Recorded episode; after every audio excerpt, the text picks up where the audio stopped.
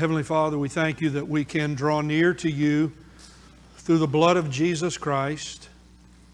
We thank you that the veil has been torn, that we now enter heaven when we pray in the name of Jesus. And we thank you for your grace and mercy in our lives. We thank you for the sweet spirit that we have being together in this place. for we are united, those of us who are saved today, we are united as your children, the children of God. And we're grateful, Lord, that you have saved us, and we, we think every day about the great love you've shown to us that we do not deserve. We pray that today you might help us during this time, this brief time we have during the week. We have so many distractions in our lives, and we have so many things that we are burdened about.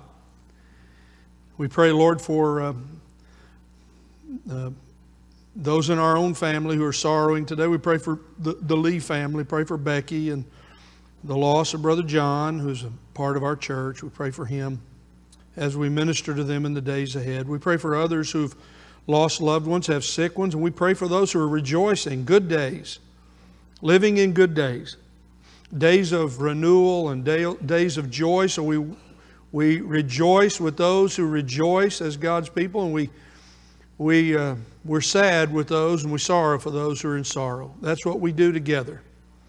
We do it only because the Lord Jesus Christ is in us all and we love one another.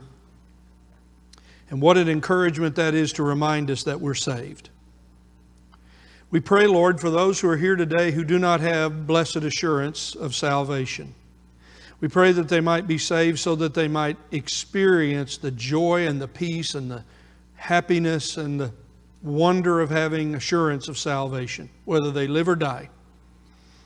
And we pray for others who have lost their assurance in seemingly difficult times and things that have happened in their life and they're living again with a self condemning mind. We pray that you might help them and encourage them today. So, whatever we need, we, we, we, we now pause and we say, Here we are in our varied condition, and we ask that you might give us just a little time to consider your truths today as we continue in worship. And then as we come to the table of the Lord, we honor the Lord Jesus Christ, who is our Lord and Savior, for his sacrifice for us. It is a good day to be together. May we treasure and cherish every day of life and every time we can be together as God's people. In Jesus' name we pray. Amen. If you have your Bibles, find your place in 1 John chapter 3. Good morning. Good to see all of you who have gathered with us today. I'm Pastor Mike. If you are a guest, please let us know. We would love to minister to you, uh, get acquainted with you. As Brother Tim mentioned uh, earlier, let us know some way. Call us or leave information for us. We won't embarrass you, but we would love to minister to you and to your family or whatever we can do to help you. First John chapter 3. The most important question for you to answer is this Are you 100% sure? Are you 100% assured that if you died today, you'd go to heaven? This is the question, my friend. This is the question you must answer. Boys and girls, as you think about it, you think about your life. One day you were born, one day you will die. Are you ready to meet Jesus? Are you 100% certain that if you die today, you'd go to heaven? The Bible promises that, as that's what we're doing in 1 John, looking at all the ways you can know.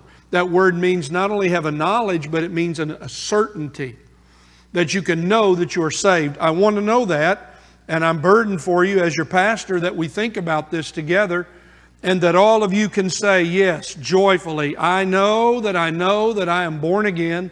I know that I know that I am saved, and I live in the blessed assurance that Jesus is mine, like the old hymn says, Oh, what a foretaste of glory divine.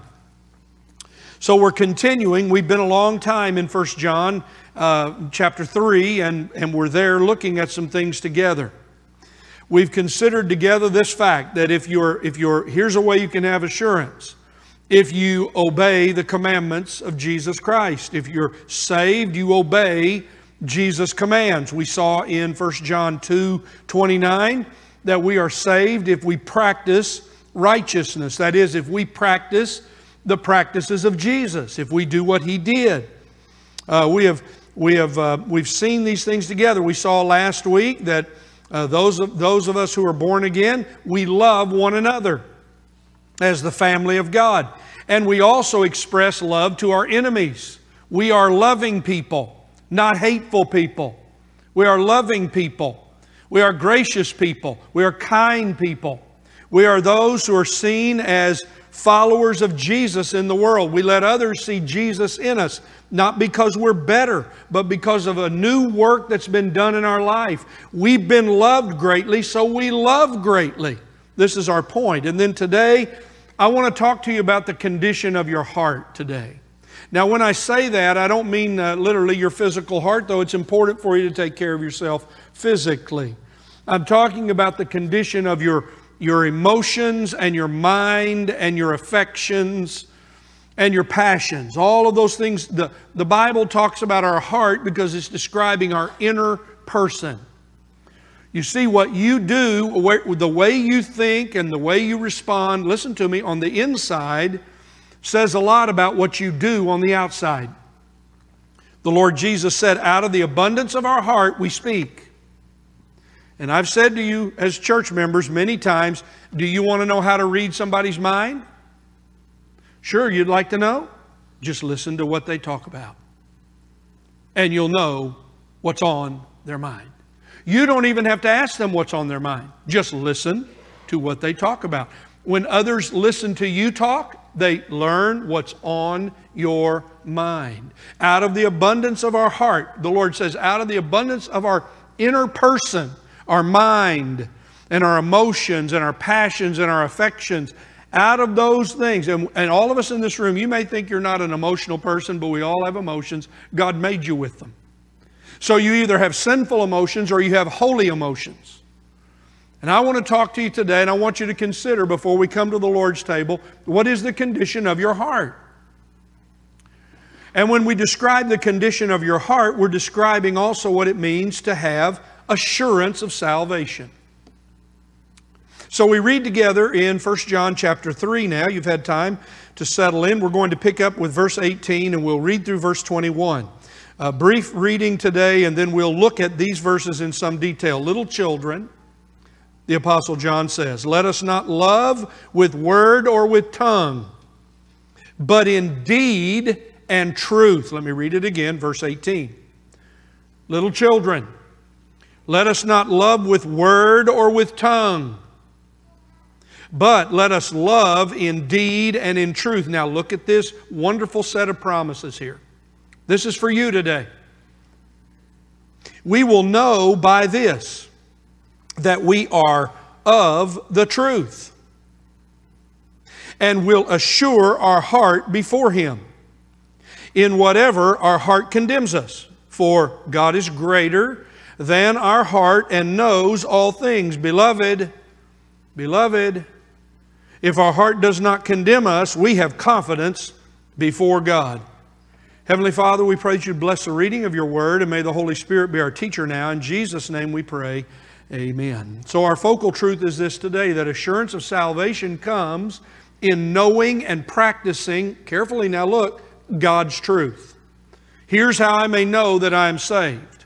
This is where John is now drawing a conclusion and pausing to talk about the importance, listen, of the truth of God given to us through the Word of God, but especially through the teachings of the Lord Jesus, the truths of the Lord Jesus the promises of the Lord Jesus, which are absolute truth, and the condition of our heart. Today, you are either a person of truth in Christ, you're saved, or you're still living in lies and deception and you're not saved. This is the fact for every person who's in this room. Now, there are some of us in this room who are assured of salvation, but something's happened recently in our life. Something's happened that's discouraged us in our life. And lo and behold, what's happened here? We've, we've lost a sense of assurance. We need reassurance today uh, of our salvation. And this happens in Christians' lives. We haven't lost our salvation, we've lost our assurance and confidence in Him. And this is part of what John is pausing to say. And I want to pause and talk to this church about it today, about the importance of reassurance of our assurance of salvation. There are others here today who need, for the first time, to have assurance of salvation.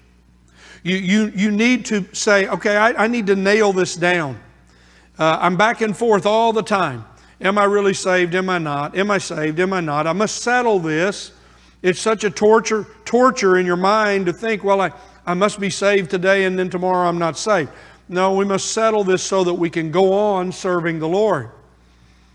There are others here today who have false assurance. You still believe that if you're just good enough or your family has been a good family, in your opinion, by the way, you're okay and you're going to heaven. Uh, you, you, may be living in false assurance, saying, Well, everybody's going to go to heaven. God's going to let everybody go to heaven. He's going to cut everybody a break, and, and uh, that's just because God is love. He's, there's, no, there's nothing you have to do. Everybody's going to go to heaven. That would be false. That's not what the Word of God says, nor what it teaches. So I don't know the condition of your heart, but those are the things. You're either in the truth and of the truth, as John is saying here, and I'm challenging you today, or you're of you're, you're, you're of the devil and you're living in lies. So which will it be today? Well, we got to explore it together. And I hope it will be an encouragement to you and a challenge. Number one, there are three observations. Number one, knowing and practicing God's truth persuades the mind that we are saved. That's verse number 19. Knowing and practicing God's truth, number two, assures the mind that we are saved. That's verses 19 and 20. And then knowing and practicing God's truth, uh, this is really important, creates confidence that we are saved. Now look at these things that I've described here. All of these elements are for us and help us with our assurance of salvation. You see, in order, in order for me to be assured of salvation, my mind has to be changed or persuaded that I am uh, saved and justified before God. You must settle that. You can settle that. There are some who would preach that you can never settle that. What a terrible thing. How can you preach about the free grace and love of God and salvation in Christ and then say, well, you know, hey, this is all free and it's grace and hope you keep it and hope you can have it and boy, don't you want to have it? No, it's a certainty. It's some, when I am saved, I can be sure that's what brings confidence in my life so that I can live for Jesus and share the gospel with someone else. But also, so it's a persuasion. I'm persuaded of it. Secondly, I'm assured of it, and I want to, I want to d- d- d- delve in for a moment to the danger of having uh, lost our assurance in our minds because we've allowed a self condemning mind to come back up in our life. And this is a very real thing that happens in Christians' lives. I want to comment on that for a minute. And then finally, I want us to talk about the confidence of assurance in Jesus. And I'm just simply giving you what John's giving us in this section here. First of all, knowing and practicing God's truth persuades the mind that we are of the truth. Now, read with me verse 18 and 19 together, little children. Let us not love with word or tongue. In other words, hey, I love you, man. Hey, I love you, man, but I really hate you, man. Hey, I love you, man, but I'm really going to take advantage of you, man. Hey, I love you, man, but I could care less about you, man. No. No. No, it's not all big talk. It's not all talk. Don't, don't let us love, uh, beloved little children, we don't love with word or with tongue. We love in what we do, through our actions, and in the truth. We are sincere, we are genuine. You see, here's the way I would say it to you. Everybody who's here today, by the way, John says it, we will know by this, by loving in deed and truth, that we are of the truth. You see, again, you're of the truth or you're not of the truth. You see, God's people are truthful people. We are truthful people. God's people aren't lying people. God's people are not deceiving people. God's people don't sometimes lie, sometimes tell the truth. We are truth tellers in love. We are those who are of the truth. We have been saved out of our lies, out of the lies of sin, out of the lies of Satan, and now we are we have experienced the truth of God. If you are, listen, if you're saved, if you're of the truth, you will know the truth, and as a result of knowing the truth of Jesus Christ, you'll do the truth. It's just that simple. If you are of the truth, that is, if you're born again, if you're a new creature in Christ, if you've now come to be a part of the truth, the tr- you have faced the truth in your life. I am a sinner. You have faced the truth in your life. If I don't get right with God, my sin will take me to hell. You have faced the truth. Jesus Christ is the way, the truth, and the life. You've settled it. As a result of that, you come to live in the truth. There is truth and there is lies. The world is all about, it's all caught up in their own craziness of, well, I make up my own truth. There's no real truth. There's silliness. It's ridiculous. Of course, there's truth and there's lies. There's truth and there's lies. The Word of God helps us to know here's the truth, walk in it, and here are lies. Get away from them. Don't think about them. Don't believe them. Don't live in those ways. So we see here, first of all, that knowing the truth of Jesus Christ and the Word and His promises, my friends, you have to know what the. This is why we study the Bible. This is why we read God's Word every day. This is why we come and we hear teaching and preaching. This is why we do we do this in order to reinforce the truth. Look, you're filled, you're, you're surrounded by lies. The world is full of lies. The law, the, this is why I appeal to you as your pastor all the time. What do you listen to on your devices? Who's your favorite opinion maker? Are you listening to the truth or are you listening to lies? It's all around us. And the devil's the biggest of all liars. And he perpetuates lies in a world system. You're surrounded by lying and liars. Don't be one. Be of the truth. Be a truth teller in a world filled with lies. And as a result of knowing the truth, I do the truth. The truthful thing for me is to tell the truth. Boys and girls, my mom and dad said it to me like this. I said it to my children, and I've said it to my grandchildren. Tell the truth even if it hurts you. Tell the truth even if it hurts you. If you did that thing to your brother or sister, you need to tell it. If you did that, so our little one, two years old, colors on the wall. Pat Nana asks him, Who did that? My mom did it. My mom did it. She wasn't even there. Your mother didn't do it. You did it. Tell the truth. Come out of the dark. Don't hide in the shadows. Don't sneak around. Don't live as a hypocrite. Tell the truth. We are truth tellers. The Lord Jesus said, If you know the truth, listen, what a blessed promise.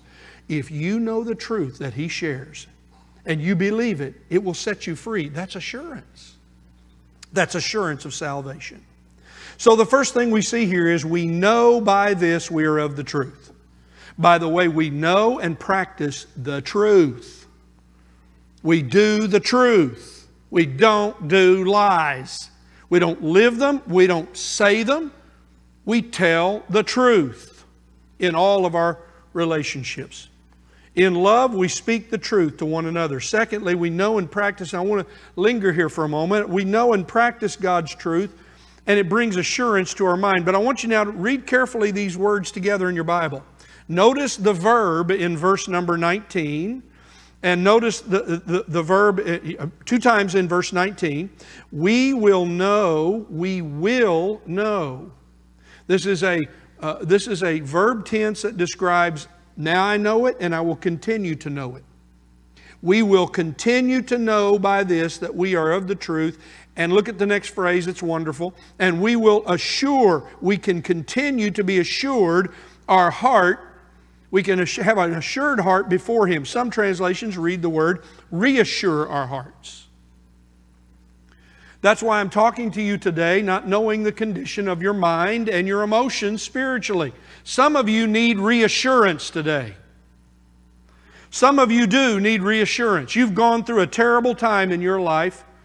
You've done things you know you should not have done as a Christian.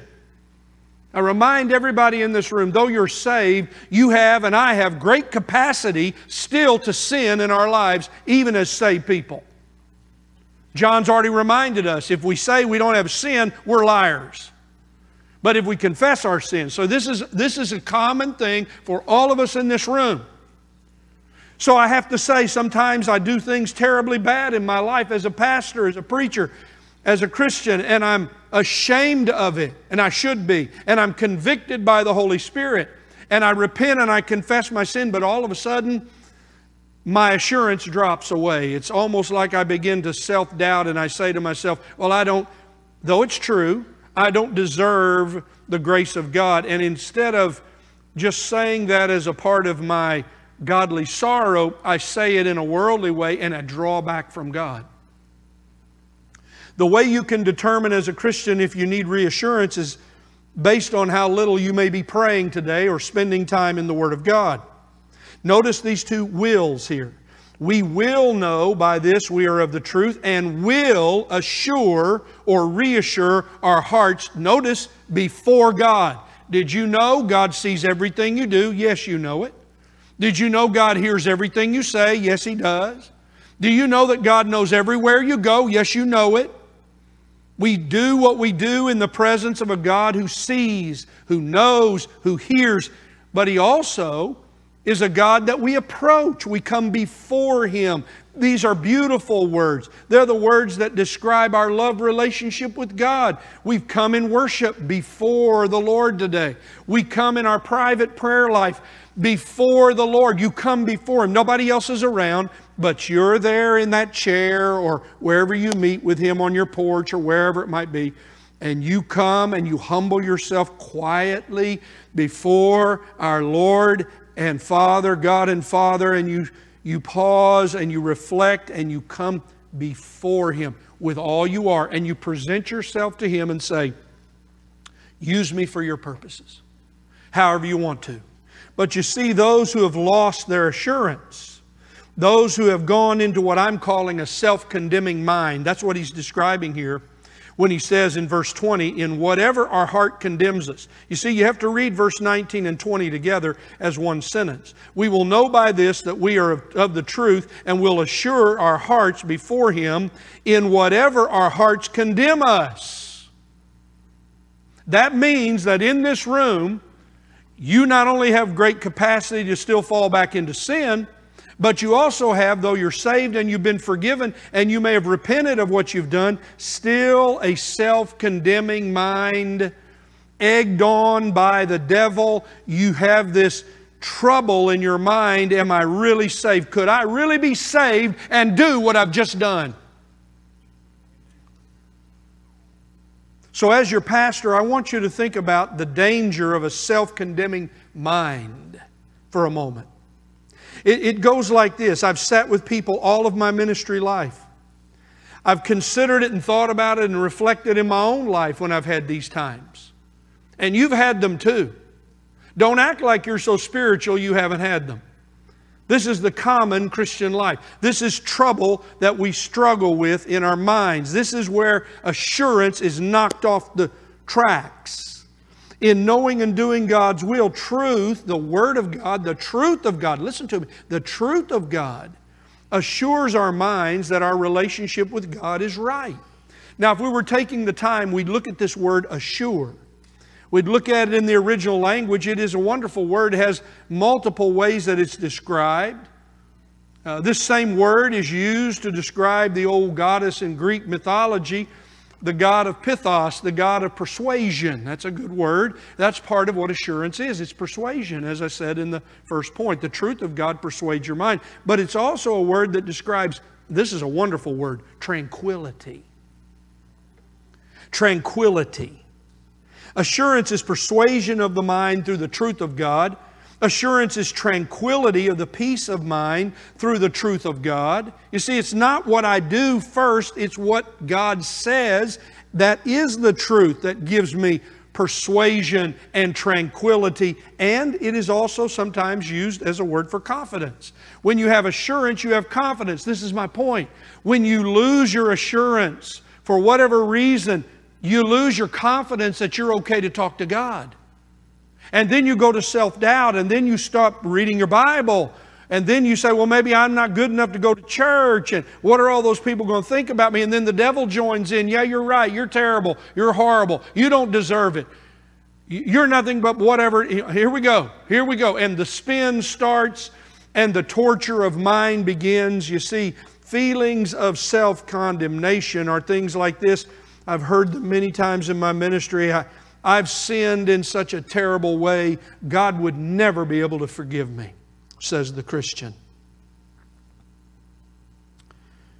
Along with that, others who say, I'm unforgivable now. I've crossed the line. I've done things that I should have never done.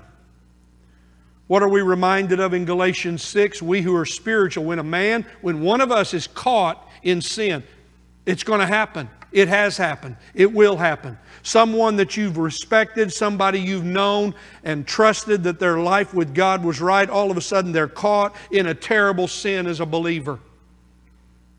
Because believers can still sin if you don't keep your life right with God. And all of a sudden, what do we do? We who are spiritual, we practice restoration. See, this is the question. When, I'm asking this church, when do we restore those who've been caught in their sin and they've repented and confessed? Do we just keep pounding them to the ground? Do we keep just showing no mercy? Do we keep just being merciless toward them? Or do we show grace and restore them? What does Paul say? Restore such a one in a spirit of gentleness, looking to yourself because you can be tempted in the same way. So you see, the self condemners, they say of themselves, Oh, I'm saved, I've repented of my sin, but I'm not deserved. I can't pray, I can't worship, I can never sing again, I can't ever teach, I don't deserve uh, to be one of God's people and do anything because look what I've done. Look what I've done as a Christian. I can't, I can't even overcome my sin. So, how can I ever do anything for God? And because of that, they lose the persuasion and tranquility and peace of mind that comes in knowing Jesus and confidence. They believe lies that remove their assurance. They live with an accusing mind. Look, I, our conscience is important, but our conscience can also be in error. You must remember that yes, our conscience is enlivened by being saved, and the Holy Spirit and the Word of God train the conscience so that it's clear, but even at times, even at times, I'm talking about the saddest thing I've seen is when Christians lose their desire to pray because they've gone back to self condemning and will not accept the grace and forgiveness and that God has given. And that's the truth. That's not a lie. You can be forgiven of great sin as a Christian. And the accusation and the shaming of the mind and the despising the despairing of the mind. Oh how how par- powerfully horrible it is because it leads Christians to despair and to depression. That's real. Those emotions are real. And anybody who pretends they're not doesn't understand or is lying to themselves because we all experience it. But what does the Word of God say here? If we practice and know the truth, we will be assured before Him and in whatever our heart condemns us. Or maybe we could have also said, whenever or whatever our heart condemns us. And then notice, for God is greater than our hearts and knows all things. Look, friends, here's the good news today. Here's the truth of God. Since God already knows all about you and He knows the genuineness of your repentance and of your willingness to confess your sin, maybe you accept that rather than a self tormenting mind. Maybe you say, No, I'm going to believe the truth no matter how I feel. I've sat with some who have labored with this for years. They've written in their journals, they've talked about it. They never seem, though they, they, they, they live for the Lord and they love God and they've truly trusted Christ and they've given evidence of that, they cannot accept the free grace of God in their life. What a sad thing to live and not have an assured heart. And my friend, here is this great promise for you if you're a discouraged, self condemning believer today. You're no longer under condemnation, you are in Christ. You are one who is loved by God and you are a child of God. We saw it in chapter 3, verse 1. See how great a love the Father has bestowed on you. He has shown you free grace. He has shown you His love. He has demonstrated His love to you in Christ. You see, God is greater than your mind. God is greater than your mind. God knows better you than even your mind. And remember, your heart can be deceitful. You can punish yourself way beyond the punishment of God. As the um, New Living Translation quotes this uh, phrase, God is greater than our feelings, and He knows everything. That's what the assured heart, you must battle this in your life, and I know there are seasons when it will come. John says to us, first of all, here, that if we know and practice God's truth, it persuades our mind. Well, when I'm saved, I want to do the truth. When I'm saved, I want to tell the truth. If you're saved, you cannot tell lies and live with telling lies. If you're saved, you cannot live with lying. If you're saved, you cannot live with deceitfulness, hiding in the shadows, acting like you're one thing when you're something else. You cannot do it. You're not permitted. The Holy Spirit will not allow it. It won't be. If you're of the truth, you're reminded of the truth when you practice lies and the errors. So this is it. I practice the truth and assurance comes. And as a result of that, as a result of knowing and practicing the truth, then I also assure my mind and I, I push away this pain of self condemnation. Finally, what does it do? It creates confidence. Here's a great promise for us all if our heart does not condemn us. In other words, if you do what I've just been talking about, if you practice righteousness, and if you know the truth of God and stay in it and live by the truths of God, in the will of God, your heart will not condemn you. This is how you protect yourself from a self condemning heart. You'll have confidence before God. Now, some of the greatest of verses we've looked at on assurance are in chapter 4. Look over there in your Bible for just a moment. 1 John 4 16. We have, this was the verse I started with. If you've been with me the whole time, this is where we started when we started talking about assurance and what does assurance look like. Verse 16. We have come to know, listen to the language, read your Bible carefully.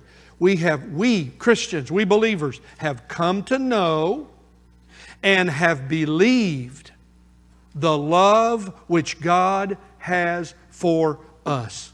When I'm in my worst day, we have come to know and believe the love which God has for us. When I get the worst news in my life, I have come to know and believe the love of God which is for me. When I have my best day, when I have my worst days, when when life falls all around me in horrible ways, when I'm dealing with troubles and difficulties, I have come to know and believe the love which God has for me. Read on. God is love. Please look at this now, friend. This is for you. This is a description of what it is to be assured. And the one who abides in love, who abides in the love of God for him or her in Christ. He who abides or lives or dwells in the love of God, I'm loved by God. I'm loved by God. Even when I've done terrible things, I'm loved by God. He who lives and abides in the love of God, God abides in him, and he in, and he in God. Verse 17, by this love is perfected with us. This phrase, again, that John is using, perfected with us, is a word for assurance. Here's the way, here's the way assurance comes. Love perfects me and gives me assurance, so that I may be confident in the day of judgment, because as he is, so are we in this world. And here's the great verse in verse 18. When I have this perfected love and assurance, look at verse 18. This is for some of you today who are allowing that self condemning heart and mind to trouble you. There is no fear in love. When you live in the love of God, when you live in the love of God, the Lord loves me. I am a child of God. I have repented of my sin. I believed in the Lord Jesus. I'm one of God's children. There is no fear in love, but perfect fear. Here it is again. Perfect love, perfect fear, love perfected, perfect love, which is assurance, casts out fear. You want to have fear removed from your life? Well, I'm afraid, Pastor Mike. I'm afraid. I'm afraid of this. I'm afraid of this person. I'm afraid of this circumstance. I'm afraid of this uh, medical report. I'm afraid of this uh, thing that's going to happen at work. I'm afraid. And I'm afraid that when I die, I don't know if I'll really be good enough. Judgment's going to come, as John says here in verse 17. Love is perfected with us so that we may have confidence in the day we stand before God in death, because as He is, so are we in the world. There's no difference. I'm a child of God in the world. And perfect love casts out fear because fear involves punishment. And the one who fears is not perfected in love. You have the mark of assurance in verse 17, perfected with us. You have the mark of assurance in verse 18, perfect love. And then you have this mark of assurance in verse number 18, who uh, the one who fears is not perfected in love. Are you perfected in love today? This is what assurance is all about. This is the most important decision you can make in your life. So it's the way that we realize that as a result of this, I'm able to I'm able to recognize that I'm a child of God. So we finish by looking again in 1 John 4 at verses 4 through 6. Notice John is writing, and I'm speaking to Christians in this room. You are from God, little children. 1 John 4 4. You are from God, little children, and have overcome them because greater is He who is in you than he who's in the world. This is the way we overcome. We overcome by the power of the Holy Spirit within us, and we'll talk about that in the days ahead. They are from the world, therefore they speak as from the world, and the world listens to them. But look at verse 6. This is for us. This is for us when we are experiencing self condemnation and despair. We are from God he who knows God listens to the Word of God, is what he's saying to us, to, to these apostles, John said. If you're from God, you listen to the truth of God's Word. And he who is not from God does not listen to us. By this we know the spirit of truth and the spirit of error. So, what do we need to remember today uh, with these words that we've looked at? Well, you see, the table of the Lord stands between you and me today. Here, on the front of it, do this in remembrance of me. This table represents the greatest statement of assurance for every Christian in this room. This table declares the greatest act for our the greatest act of love in order for us to be saved and it is that which brings assurance and reassurance you are back before the Lord Jesus today as we come to the table of the Lord. We come to celebrate with Him. We join Him at the table. What condition are you in as you come to the table of the Lord? Is there a real, genuine spiritual life in you? Are you playing a game? Are you really a hypocrite? This is not real to you. You're trying to get by. You, you, you want it, but you don't have it. Are you born again? Do you know the Lord? Well, you see, continuing in God's Word reveals God's truth. As you stay in God's Word, I'm asking this all the time to this church, and I know you're tired of it after 10 years, but I'm asking you, how much time, what do you do with God's Word? Is it in the back seat with uh, French fries and fast food wrappers all over it? Is it thrown in the back window of the car? Is it jammed in the side panel of your door? Is it on the front? Is it on the front uh, panel there on you as you drive home? Or is it sitting there on the table with a bunch of other things stacked on top of it, including your TV changer? What do you do with your Bible? What do you do with the Word of God? Are you continuing in the, well, Brother Mike, I'm so down, I'm, I'm just barely able to make it. Have you taken any truth in? Have you used the Word of God as it's meant to be in your life? This is what I'm saying to you. Continuing in God's Word reveals God's truth for life, and doing God's truth assures us that we're saved. This is the way I can assure my heart. And when you have an assured mind, it's a tranquil, wonderful experience. You say, Well, it's been so chaotic driving in this, boy, this busyness of Dixon. Sitting down here at 46, I got to go to Hawaii. It'll be tranquil there. No, you're going to take a troubled mind there.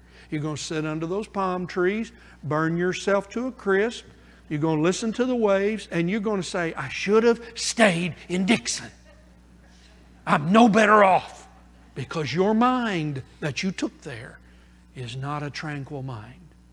You see, John the Apostle knew what it was like to have a tranquil mind. He was in the Spirit worshiping on a horrible, desolate island, and he saw the glory of God and the promises and heard the promises of the final revelation of the Lord's coming he had a tranquil mind.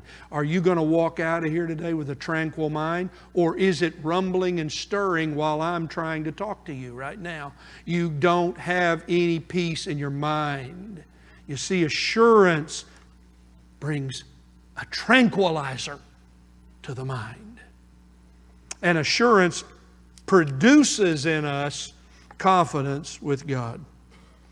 We will know by this that we are of the truth and will assure our hearts before Him. In whatever our hearts condemn us, God is greater than our hearts and knows all things. Beloved, beloved, beloved, beloved. I love you in Jesus, beloved. If our heart does not condemn us, we have confidence with God. To the praise of the glory of His grace, I again appeal to you. The Lord is near to the door nearer than he has ever been. Come, Lord Jesus, is what we pray.